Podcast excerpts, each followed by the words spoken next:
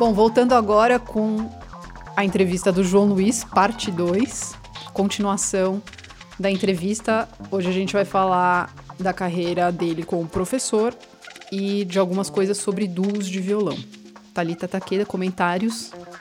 Ó, oh, só para avisar que essa é a parte 2, então se você ainda não ouviu a parte 1, um, volta lá e ouve a parte 1 um primeiro, que acho que vai fazer mais sentido. Episódio 14, João Luiz, parte 1. Um. Então vamos lá, João. Ah, bom, acho que para quem não sabe, graças à maravilha da tecnologia, eu e Tami estamos no Brasil, mas João está nos Estados Unidos. E eu queria perguntar sobre o João professor. Em que escolas que você está dando aula atualmente? Atualmente eu dou, bom, prazer de novo estar com vocês. Obrigado por me convidarem para parte 2. Ah, mas, bom, das escolas, eu dou aula na Universidade da cidade de Nova York, que é CUNY, no Hunter College, onde eu sou professor, sou chefe de violão e sou diretor de música de câmara. É, esse é um trabalho sobre o trabalho como professor é, de tempo integral aqui, onde eu sou diretor do, da música de câmara. É um campus muito legal aqui no meio, no coração de Manhattan. É uma, talvez uma das escolas do país que tem a maior diversidade. Você vê, você vê gente, aluno de tudo que é parte do mundo. Isso é muito bacana. E também sou professor de violão de, da, da Universidade do Estado de Nova York, da SUNY Stony Brook, que é uma. Uh, eu fiquei muito contente de ter sido nomeado o chefe de violão Stony Brook, porque é um cargo foi um cargo muito concorrido, porque é uma universidade assim muito respeitada. Para vocês fazerem uma ideia, o quarteto de cordas, o Emerson, eles têm um instituto para formação de quartetos de cordas no Stony Brook, nessa universidade. E todos os membros do Emerson String Quartet, eles ensinam no Stony Brook. Então, uma faculdade assim é muito concorrida. Assim, tem um, tem um quadro de professores, vamos dizer assim, as, as estrelas do, do, do, do da, da, música aqui da, da, em Nova York e assim mesmo dos Estados Unidos. Então, como o próprio o Emerson, o quarteto em residência ali. Eu fiquei muito contente de ter sido nomeado professor de violão de Stony Brook. São essas duas universidades que eu sou professor hoje em dia. Uh, Hunter College e Stony Brook.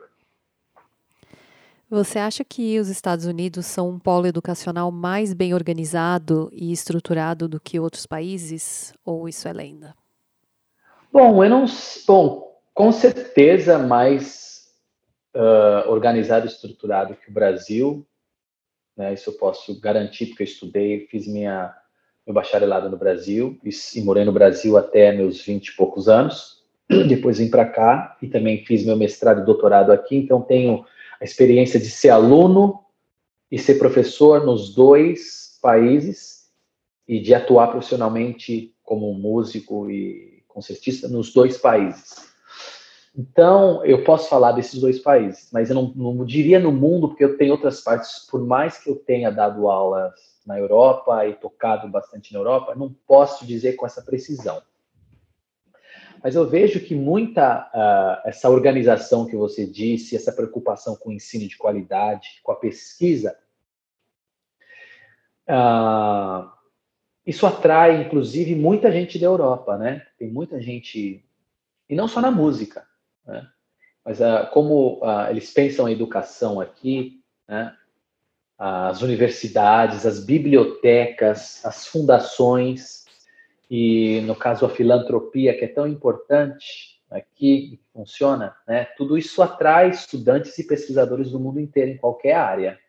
Então, eu acho sim que, pelo menos em relação ao, ao Brasil, nessa questão de, da pesquisa, da preocupação com uh, bolsas de estudo e até uh, o desenvolvimento assim dos estudantes no sentido que o estudante vem se prepara e está preparado para ter uma carreira, seja na música ou seja em qualquer outra uh, profissão, aqui tem uma preocupação muito séria com isso, com o ensino, com a educação, né?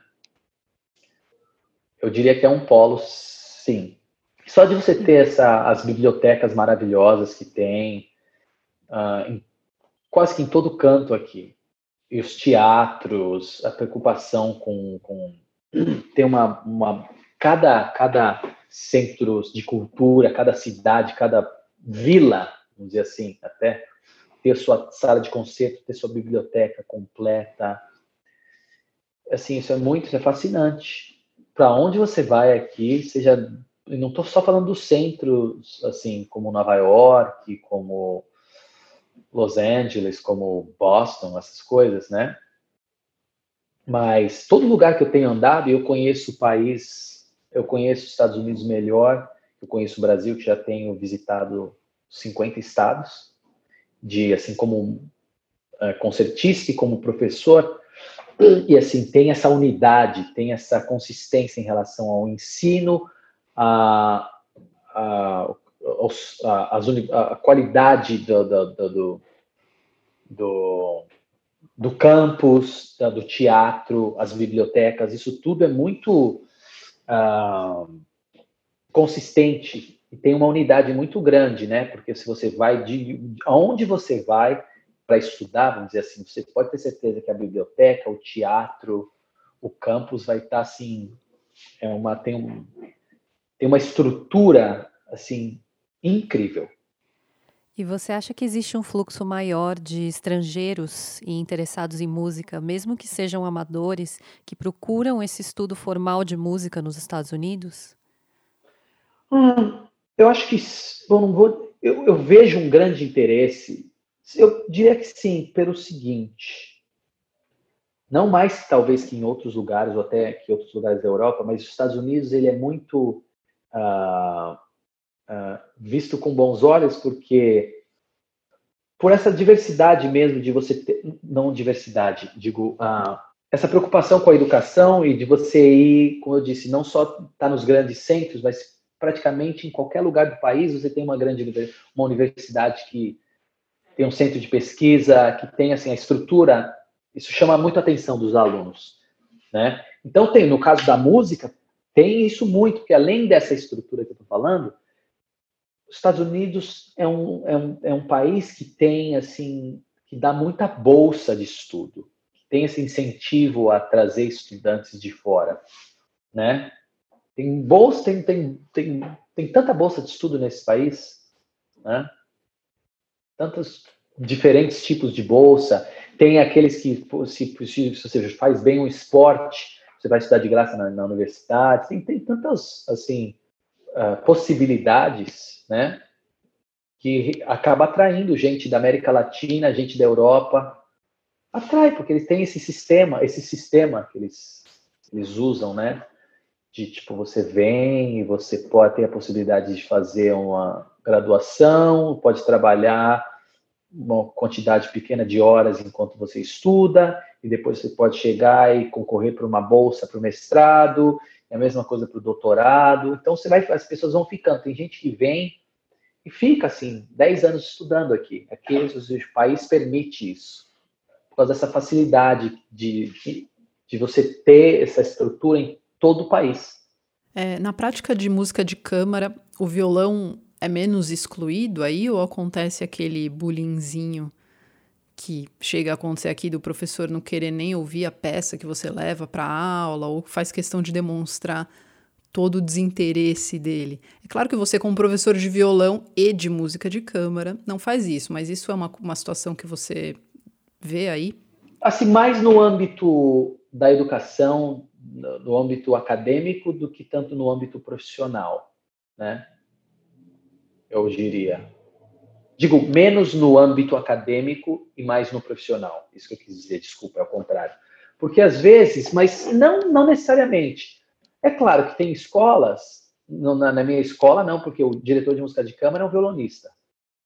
Mas você encontra assim, certo preconceito, às vezes. Nunca passei por nenhum né, estudando, fazendo meu mestrado na Menes, o meu doutorado na Manhattan School, o violão é muito respeitado nessas escolas. Então, se chega com uma peça, com um professor de música de câmara que não é violonista, ou até que não conheça tanto de violão, ele nunca vai te olhar torto. Mas isso existe sim. Às vezes pode acontecer de algum professor mais não tão informado que o violão tem um repertório, até tem, pode ter uma presença no, no, no repertório de música de câmara, que às vezes não sabe, falta de conhecimento mesmo. E daí acaba tratando o instrumento, ah, mas. Né? Mas não muito, né? Não muito, no meio acadêmico, não tanto, né? Porque, poxa, o professor precisa trabalhar com os alunos. Se o seu instrumento é aquele, se tem esse tipo de repertório, o professor não tem o direito de falar de ou tipo, ah, não vou trabalhar com você essa obra porque é uma obra ruim e o violão não tem o repertório. Não, não tem isso, né? Mas isso já toma uma outra forma no âmbito profissional. Você não vê quase são muito poucas as séries de música de câmara que programam, vamos dizer, um violão com quarteto de corda. Tem, mas você tem que lembrar que existe, porque também existe o violão aqui, ele é representado pelas sociedades de violão. Então, existem essas combinações acontecem, né? Mas numa série em séries tradicionais que apresentam quarteto de cordas ou, grupos de câmara mais tradicionais assim com piano, são poucas as vezes que você vê o violão inserido assim na música de câmara. Infelizmente, porque tem muito repertório, mas é mais no âmbito profissional mesmo que eu me preocupo porque é o que interessa, né? Tudo bem, é lógico que você tem que estudar, você tem que estudar todas as obras, mas o violão poderia estar aparecendo muito mais nos esses pequenos uh, grupos de câmara que tem muita música uh, escrita para essas formações, né? E você não vê muito esse, esse repertório que inclui o violão, é isso que eu quero dizer, sendo programado com muita frequência. Mas tem, né? E como funcionam as sociedades de violão? E como elas são organizadas e que tipo de eventos elas promovem? E também porque não tem esse tipo de coisa aqui no Brasil? Bom, elas são é, é, também é com ajuda de doadores, né? Sai do bolso de doadores. Então eles não têm essa dependência do governo para nada. Então por isso que as coisas funcionam. E o doador aqui ele está interessado se ele tem um ele tem possibilidade, se a empresa dele tem dinheiro, ou, sua, ou se a fundação dele tem dinheiro, ele não vai investir numa. Ele vai investir na música, né? Uma música de qualidade, sendo ela popular, clássica, o que for, mas se investe na qualidade, né? Com a Guitar Society é a mesma coisa, mas é um grupo assim, é um grupo específico de, de gente que ama o violão, que gosta de violão ou que são profissionais do violão como compositores, professores, né, ou mesmo os, os, amadores mesmo, né, que mantém essa Guitar Society, e, e com contribuição. É lógico que você tem o que eles chamam aqui de grant, que é é tipo você aplica e eles te dão um dinheiro para né, para usar para esse fim. Mas, ou seja, tem muito isso aqui, é uma cultura de grants. Fora que as pessoas têm o hábito de dar um cheque, vamos supor, uma pessoa física, uma família, de repente, pega uma família que gosta de violão aqui no Brooklyn, eles dão um cheque de mil dólares. Se você, isso uma família, se você consegue 10 e dá um cheque de mil dólares, que você tem muito mais que isso, que, que as Guitar Societies acabam conseguindo, porque eles têm uma programação extensa, né? Você já tem, você paga o cachê de dois, três artistas. Entendeu? Então, assim que funciona. Também acho que é uma coisa que não é de agora, né? Tem Guitar Societies que, aqui nos Estados Unidos que tem aqui 50, 60 anos já. Então, é uma coisa, uma, é uma, é uma, uma estrutura já muito consolidada, né? Tem gente, tem violonista que vive de tocar em Guitar Society, né? Fez, faz esse circuito. Não sai muito da coisa dentro do violão, porque Guitar Society é isso é o violonista representando o violonista, falando de violonista e consumindo o repertório de violão. Então vamos lá, vamos falar de duos. Por que, que existe um histórico tão forte de duos de violão no Brasil? Hum, engraçado, porque eu acho que assim, o duo de violão, essa coisa de tocar em, em, em duo de violões, isso vem muito dessa, dessa prática assim de proximidade, essa coisa caseira do professor com o aluno, né? Sempre foi maiormente. E no caso desses duos que são referência, né? Ou eles são marido e mulher, ou são irmãos. Né? Então tem essa coisa mesmo, essa, essa fazer música em casa, bem daí. Para mim, é assim que eu entendo do de violões. Com certeza, no, no, no caso dessas referências que a gente tem, principais, do Prece Lagoia, o, os irmãos Abreu e o do Assad, bom, a coisa meio começa em casa, né? No caso do Prece Lagoia, marido e mulher, diferente, já tinham carreira, os dois já tinham carreira, mas o Du só começou quando eles se casaram. Então, assim, tem essa coisa, ser a casa, né, por trás. No caso dos irmãos Abreu, eles começaram, é um, essa prática de, do pro violonista fazer música de câmara desde cedo é tão importante, mesmo se você não vai ser um camerista, se você vai ser um solista, mas é importante passar por isso. E é uma coisa que o, o, o avô do Sérgio do Eduardo, que era professor de violão, professor Antônio Rebelo, ele incentivava muito, ele tocava com, com o Sérgio Eduardo. Antes deles serem duo, quando começaram a tocar violão, essa era uma prática da casa, fazer música de câmara. Né? Então, acho que vem muito daí. Mas, uh, no meu caso, com, com o Douglas foi diferente, né? Porque a gente formou o na faculdade, era amigo, né? Começou assim, foi muito ao acaso. Legal. E como ocorreu a criação do repertório para essa formação? No caso, você diz do repertório de duo de violões ou no nosso repertório? No geral, de duo de violões. Ah, também essa coisa, né? Tipo, isso acho, é, um, é, é um entretenimento, assim, de casa, né? Você vê esses duos... Bom, se bem que isso começa, assim, já muito mais cedo, né? Com duos de alaúde na Renascença, né? Essa prática de tocar com outra pessoa. Mas eu acho que, eu vejo, assim, nesses duos que a gente usa até bastante como modelo também do período uh, do, do, do, essas composições do, do Carulli, do, do Sor, era mesmo, eu acho que, acho que até certo ponto você tem, claro, você usa o material de duo com finalidade pedagógica, isso ajuda muito quando o professor toca com o aluno, né? Tem muito isso, mas também tem essa coisa da amizade, por, por exemplo, Sor tocava com Aguado, escreveu alguns duos para tocar com Aguado, né? Acho que uma certa assim seriedade de um repertório pensado para o duo de violões, assim já como uma formação estabelecida, acho que vem muito depois.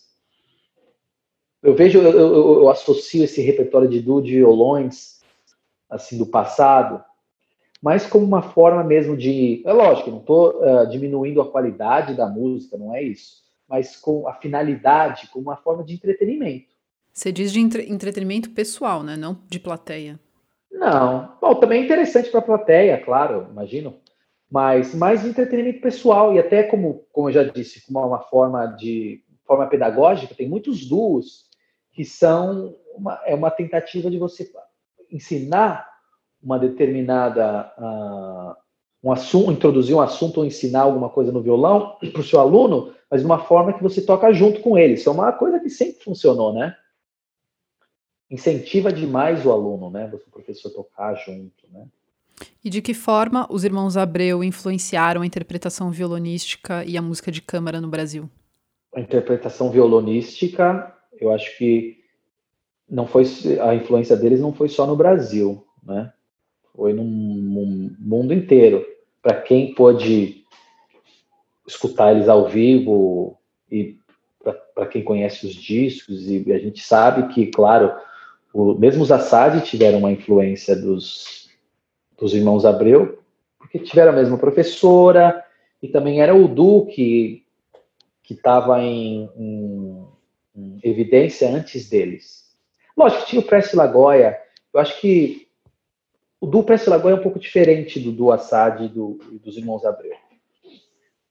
Acho que tem uma. Um, e eu adoro o Du Preste Lagoia, mas tem uma, uma, uma, um virtuosismo de conjunto, eu digo, de tocar junto, que é levado a um nível com os irmãos Abreu e depois também com os irmãos Assad, que assim, eu não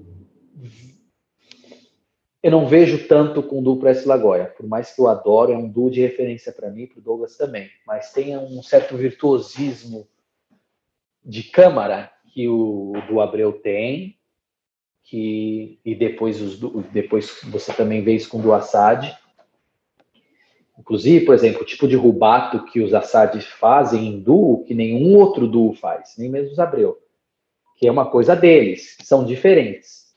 Mas é uma coisa que você, que você vê que você aponta para uma, uma intimidade, um entrosamento de, dos dois violões, de como apresentar música, que é tipo, é uma coisa só. É, é, transcende. Mas você acha que esse virtuosismo dos Abreu, principalmente, também dos Assad, tem um virtu é um virtuosismo técnico que talvez o Preste Lagoia não tenha tanto, mas o Preste Lagoia tem um, um, virtuosismo de intenção e de musicalidade que é muito impressionante também, né? Sim, não, acho que todos todos têm. Eu, eu disse o virtuosismo não técnico, estava dizendo o virtuosismo do conjunto, assim, de um conjunto que soa tão junto em tudo em qualquer. E não é só na respiração, assim, você ouve é uma coisa só. Né? É uma sonoridade tão trabalhada e tem uma unidade. É claro que você, pelo menos para mim, eu quando eu escuto os irmãos Abreu, é um pouquinho mais difícil de. Com os anos eu consegui identificar quem faz o quê. Com Prece Lagoia, isso está na cara. Dá para saber quem é quando é da Prece que toca, quando é o Lagoia que toca. E com os Assad, também é uma coisa de tipo. Também percebo muito quando é o Sérgio quando é o Daí, mas é uma coisa que também veio de depois de muitos anos escutando, que nunca foi tão assim na cara para mim. Que é uma coisa que já vejo com o Prece Lagoia. Que eu também é até, até gosto, você sabe.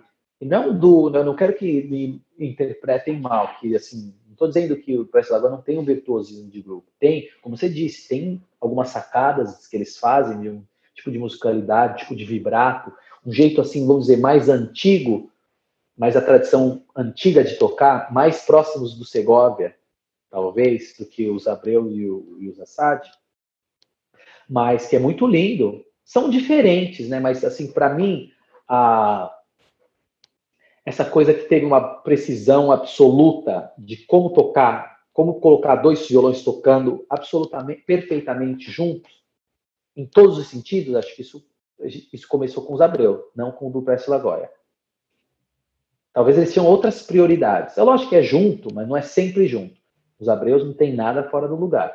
Daí vem os Assad tocando um pouco daquele repertório dos Abreus, que a gente não pode fugir de certos repertórios, né, que os duos do passado fizeram, como os Abreus também fizeram, tiveram que seguir com relação ao repertório do Prece Lagoia. Mas os Assad depois eles apresentam uma coisa nova, que é esse repertório latino-americano, a música brasileira, com daí já com também uma coisa que fica muito aparente é um virtuosismo técnico. Aí estou falando não só do virtuosismo de grupo, mas técnico, de tocar coisas assim, andamentos possíveis, né? Mas acho que esses dois duos brasileiros, eles, eles deram um passo. Você vem na tradição de duo do Prece Lagoia, que já foi muito diferente de outros duos que, que não eram, vamos dizer assim, duos. Eles levaram o Prece Lagoia, com o Prece Lagoia você começa a formação de duo de violões quase que rivalizar em importância com um solista, né? A partir do momento que você tem uh, os grandes selos da época, contratando do Press Lagoa, eles gravam para Philips, gravam para isso, gravam para aquilo, compositores escrevendo, ou seja, não tinha isso antes do Press Lagoa. Tinha o Segovia. E eles são mais ou menos o equivalente ao que Segovia foi para o solo, é o papel deles com de violões. Mas eu acho que depois com os Abreus tem um, entre uma outra assim perspectiva, né? Eles levaram o que o Press Lagoa faziam mas levaram um outro nível. E a gente sabe, a gente ouve as histórias de como o Sérgio e o Eduardo trabalhavam, né? E você, ouve, e você ouve nos discos. É uma coisa assim, de uma precisão impecável. Eu não acho que o Presley Lagoa, por mais que eu goste muito do duo, gosto da musicalidade, não tem uma precisão impecável, como tem os Abreu, como tem os Assad. Sim. É, que ele, não, eles não tocam juntos sempre, mas eles têm as mesmas ideias musicais tem, sempre. e tem um, um, som incrível. E tem uns, os coloridos que eles criam até, é bem isso diferencia muito o do Preste Lagoia, dos Abreus e dos Assad. Eles têm essa coisa de, do vibrato, do som, para algumas pessoas até soa como um exagero, mas acho que é uma marca deles, é um estilo de tocar, eles fazem aquilo em duo, né? Cada um tem o seu papel, assim, né? Mas eu ainda assim eu vejo que os Abreus e os Assad, eles levaram, elevaram uh, as possibilidades do que é tocar duo de uma maneira que, assim, depois desses, dois, desses três duos, eu não acho que teve nenhum outro duo que, assim, que tem esse papel, assim, de ter acrescentado algo para a formação, não só em relação ao repertório, mas a maneira de tocar. Eu acho que não teve nenhum. E qual que é a representatividade do duo Assad hoje no mundo? Ah, são já há muitos anos considerados os, os, o maior duo de violões, né? E que são da história, né? Que são, se você assim tem gravações, eu acho que emblemáticas deles, assim como eu, eu assim, tem pensando nos Abreu, ah, as gravações, os discos que eles gravaram, o, o concerto do Castellano Tedesco do Guido Sant'Orsola, e o aquele tipo de repertório, os Scarlatti, que eles faziam, as, as, as, obras da Renascença, aquilo é intocável. E o que eu acho legal é que mesmo que os Assad com a mesma, com a mesma professora e também tendo que tocar aquele tipo de repertório, eles acharam um caminho totalmente diferente. Eu, por exemplo, gravações emblemáticas dos Assad, a Sonata do Ginasteira, o arranjo do Sérgio, aquele disco Alma Brasileira, com aquele. É um disco incrível. Quem quer pensar aquelas coisas no violão? Que eu acho que também já é um, um, um ponto a mais para a formação e até um ponto a mais do que os Abreus, da onde os, os, Abreus, os pararam, porque é essa coisa do Sérgio como compositor e arranjador, que levou, elevou ou ampliou técnica de maneira geral, a possibilidade técnica de repertório que um duo de violão podia tocar. Ninguém podia imaginar uh, Rhapsody in Blue em dois violões, a Sonata de Ginasteira em dois violões. Todo aquele repertório que eles fazem de Gilberto Gismonte, Baião Malandro, isso nunca foi possível antes deles. Então eles abriram um caminho para o mundo violonístico, e eu acho que até para o solo também. Né? Piazzolla, essas coisas, eles, eles ampliaram as possibilidades do, de duo de violões, da maneira de tocar, de como tocar, e são o duo mais influente, né, da atualidade. E quais os compositores brasileiros que se destacam na criação de música para violão, e em especial para duo, hoje? Bom, bom, pra, pra, música para violão, a gente tem, a gente é muito bem servido de compositores para violão. O violão brasileiro é muito, já é uma instituição, né? Desde a da, da, da, da maneira de tocar dos Chorões, João Pernambuco, para não mencionar a obra do Vila Lobos, claro, uma das obras mais importantes do repertório universal de violão.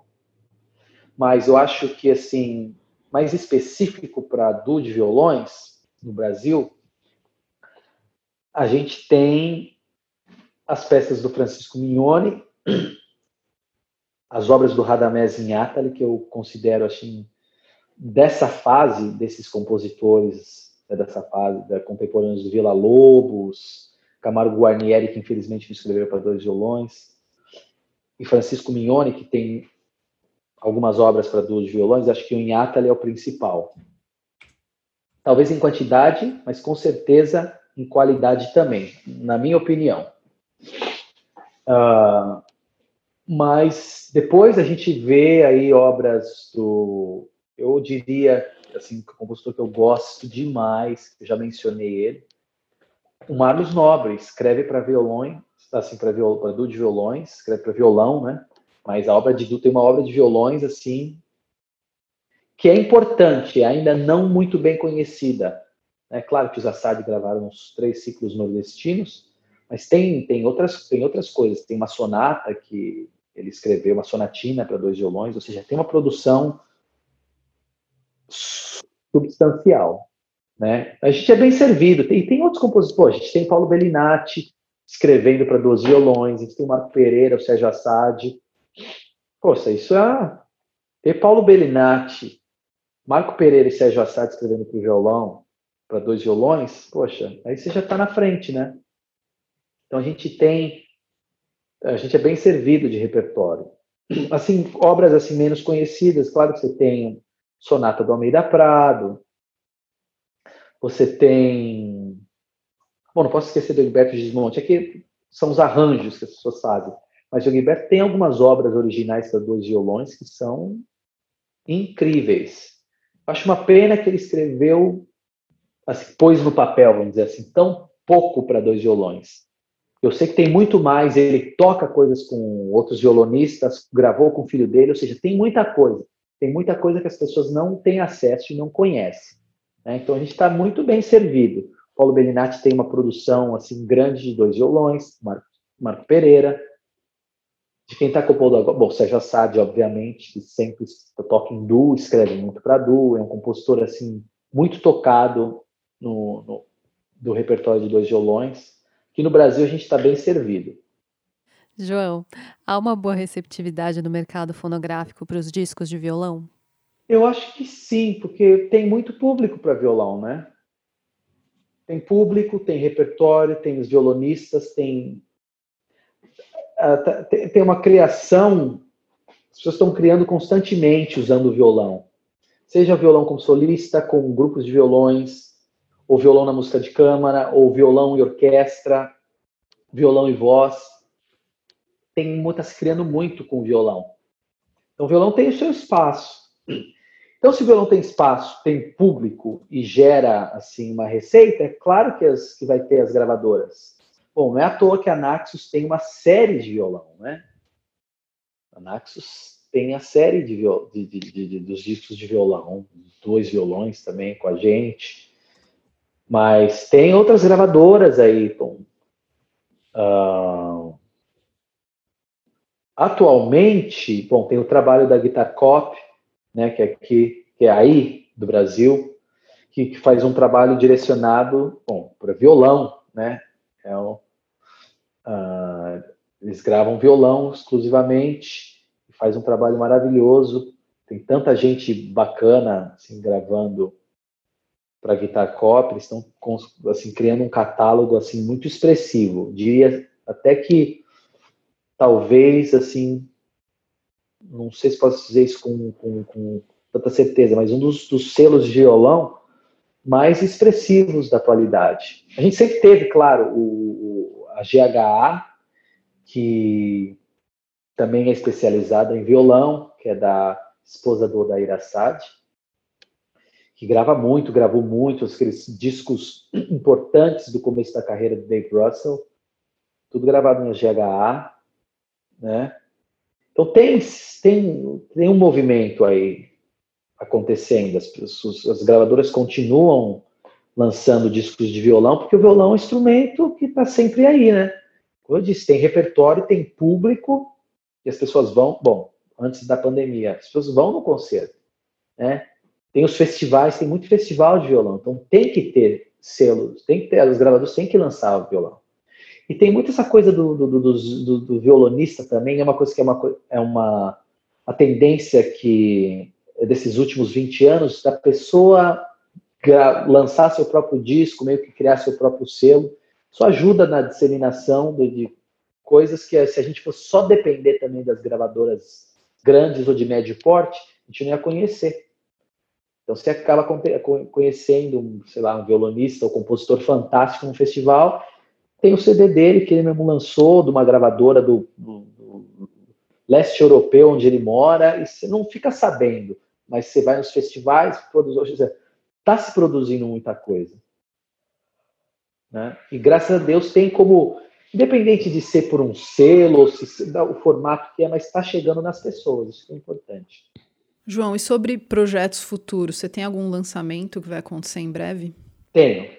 Do meu disco solo, meu segundo disco solo, como eu já falei, que é um disco de música brasileira.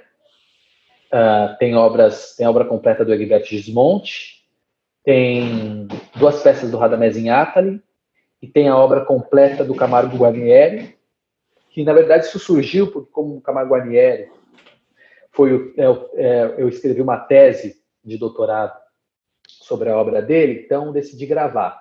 E daí isso puxou outras coisas, que eu já estava trabalhando na obra do Egberto Gismonte, com o Egberto Gismonte, daí então acabei gravando, e até tem uma música minha, mas é um repertório de música brasileira uh, para violão. Chama, vai se chamar Central Guitar, que é o nome da peça do Egberto Gismonte. Pô, e cabe tudo isso que você falou em um disco? Cabe, a obra do Guarnieri tem 20, 25 minutos. A obra do Gismonte são três obras, são quatro obras. Minha peça é curta e as duas do Radamés também. É um disco curto, de 30, 40 minutos. E vou lançar também um disco que está sendo agora, a gente também está uh, uh, conversando com a gravadora. Eu tive a felicidade e honra de fazer uma turnê e de gravar um disco com o Danilo Brito, o bandolinista Danilo Brito, que para mim, assim, e, e sendo uma pessoa que veio do choro, então posso dizer que eu conheço assim um pouquinho. Eu acho que o Danilo é o assim é o grande bandolinista depois do Jacó do Bandolim.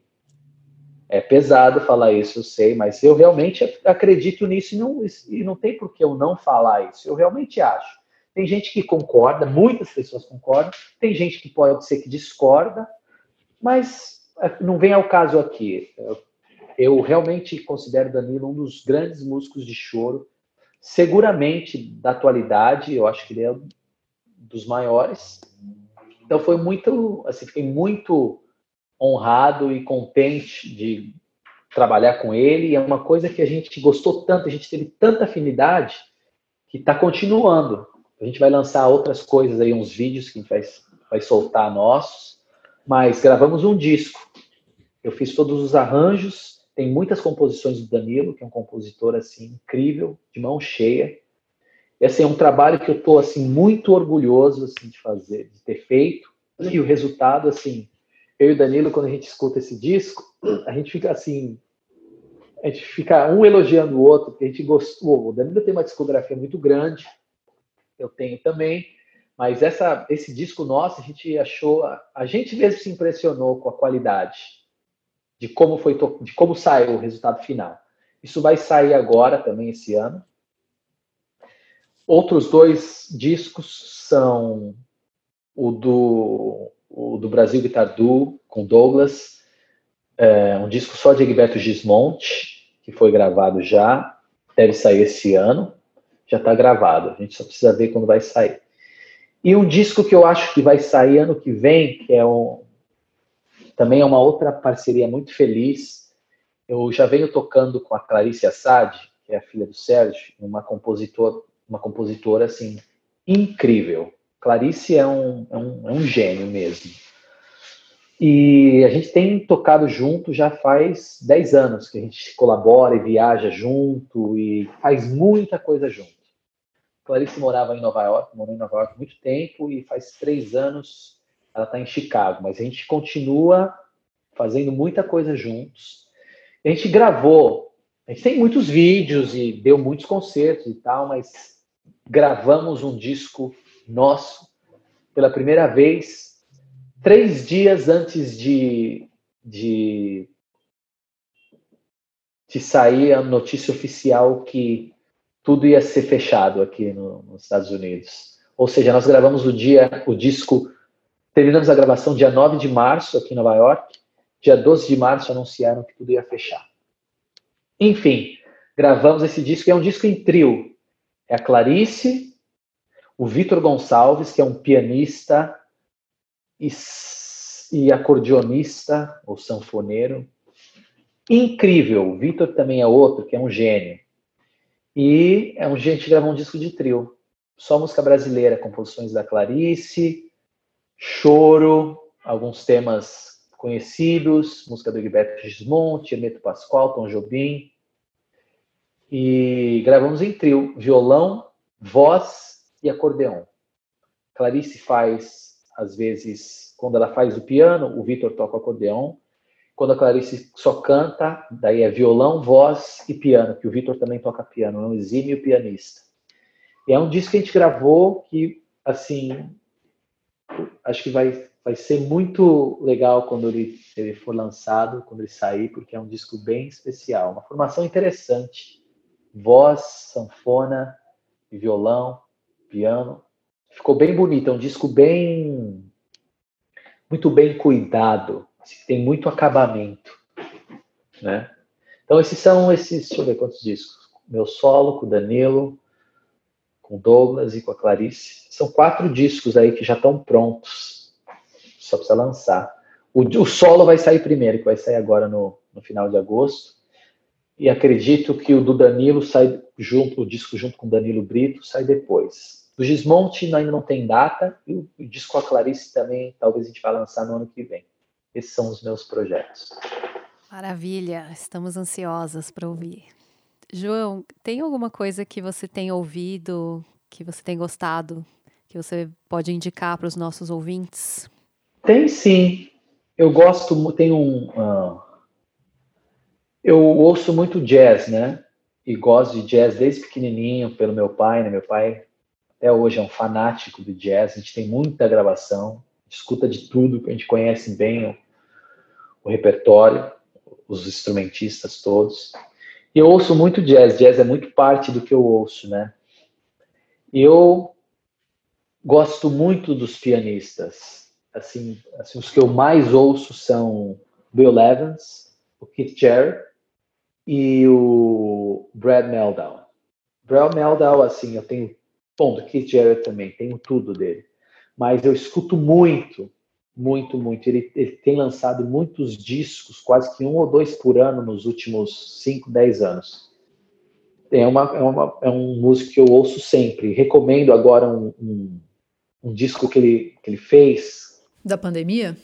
Não ele da pandemia, ele fez, mas da pandemia. Um anterior à pandemia, que chama After Bach, que é excepcional diz composições dele e ele mescla com obras de Bach. Eu cheguei a escutar ele ao vivo tocando esse programa, é uma coisa de louco. Eu recomendo não, nessa, não só esse disco, mas também um disco que o Brad Meldau ele é um sideman, na verdade. É um disco em quarteto do, do saxofonista Joshua Redman, com o baixista Christian McBride e o baterista é o Brian Blade e o Brad Meldau é o pianista, é um quarteto. Eles já tocaram muitos anos, eles tocam muitos anos juntos, mas cada um tem uma carreira uh, solo, eles são assim, famos, famosíssimos, mas se juntam. O, Josh Redman é um ótimo assim band leader, ele consegue juntar os quatro. O, disco, o último disco deles é uma coisa assim incrível. Esse é o que eu estou escutando agora ultimamente. E assim, bom, escuto, porque eu posso recomendar outra coisa que eu, tava, que eu escuto, bom, quase todo dia, uh, os madrigais do, do Carlo Gesualdo. Isso é uma coisa que eu tenho escutado todos os dias, já faz muitos anos, e só descubro, assim, coisas. Agora que estou escutando com as partituras, que eu comprei as partituras, é uma delícia, assim, você, você, você escuta cada um, que é uma, é uma revelação. Eu estou escutando muita, muito, muita música do Gesualdo e jazz. As coisas que eu mais, mais tenho escutado, assim, ultimamente. João, muito obrigada pelo papo. Para quem quer conhecer mais do seu trabalho, como que faz para te achar na internet? Engraçado. Poxa, eu que, eu, eu que agradeço o papo. Poxa, Tami, Thalita, vocês sabem, a gente já te vem de longa data, né? É um prazer enorme. embora a gente esteja fazendo isso aqui, eu aqui em Nova York, vocês aí no Brasil, mas pelo menos ter esse senso assim de comunidade, de a gente poder se ver e saber que estamos bem e podendo fazer assim conversar, poxa, isso é muito bom, isso é incrível. Agradeço demais, muito muito feliz. Mas bom, para quem quer conhecer as minhas coisas, eu não sou uma pessoa que é muito, não, eu não estou nos, nos, meios sociais, eu não, nunca tive Facebook, não vou ter, não tenho Instagram, mas assim as coisas, o meu irmão, eu tenho sorte, meu irmão ele ele posta, ele tem um canal, eu tenho um canal no YouTube com a foto dele. Agora depois que eu falei mudou, né? Foto de Bruno Augusto tá no seu. Pois é, né? É aquele que, que administrava. Mas tem o meu canal no YouTube, João Luiz. Mas acho que as pessoas querem eu tenho o meu e-mail, lógico, mas as pessoas podem me encontrar facilmente com meus e-mails das universidades. Dali tem informações sobre, sobre o que eu faço, porque eu não tenho, eu deveria ter um site, mas até isso eu não, eu, eu não tenho, porque realmente eu sou bem desligado nessas coisas de das redes sociais. Tem várias pessoas que perguntam para mim, poxa, como eu acho seu trabalho, como eu com, posso contactar você? ou enfim, saber de você, não, não sabe. No Spotify, em outras plataformas, tem alguns discos que estão online e tem o seu canal do YouTube que dá para encontrar como João Luiz. É, o canal do YouTube tá, agora é o que está sendo mais usado, porque tem as obras que os vários compositores e compositores importantes escreveram para mim eu estou postando esses vídeos no YouTube, então é uma coisa que está gerando um certo interesse. Eu diria que no meu canal do YouTube. Acho que é a melhor forma. Tá, eu estou sem pondo material ali, né?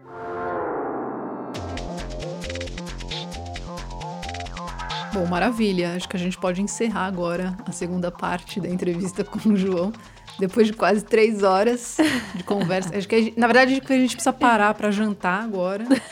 São quase 11 horas da noite. Vou fazer minha tapioquinha. Faz a tapioquinha. Não, mas um prazer. Poxa, obrigado aí de me convidarem. A gente agradece. Foi uma entrevista sensacional, dividida em duas partes. Se você não ouviu a parte 1, é só ir lá no nosso episódio número 14. Bom, então se você gostou dessa nossa conversa, gosta do nosso trabalho, não esquece de seguir a gente no Instagram, no arroba sonora_br, dá um seguir no Spotify. E se você está ouvindo a gente pelo Apple Podcasts, não esquece de dar cinco estrelas e deixar uma recomendação e compartilhe esse episódio com seus amigos e seus familiares. Vamos fortalecer a mulherada da podosfera. Valeu!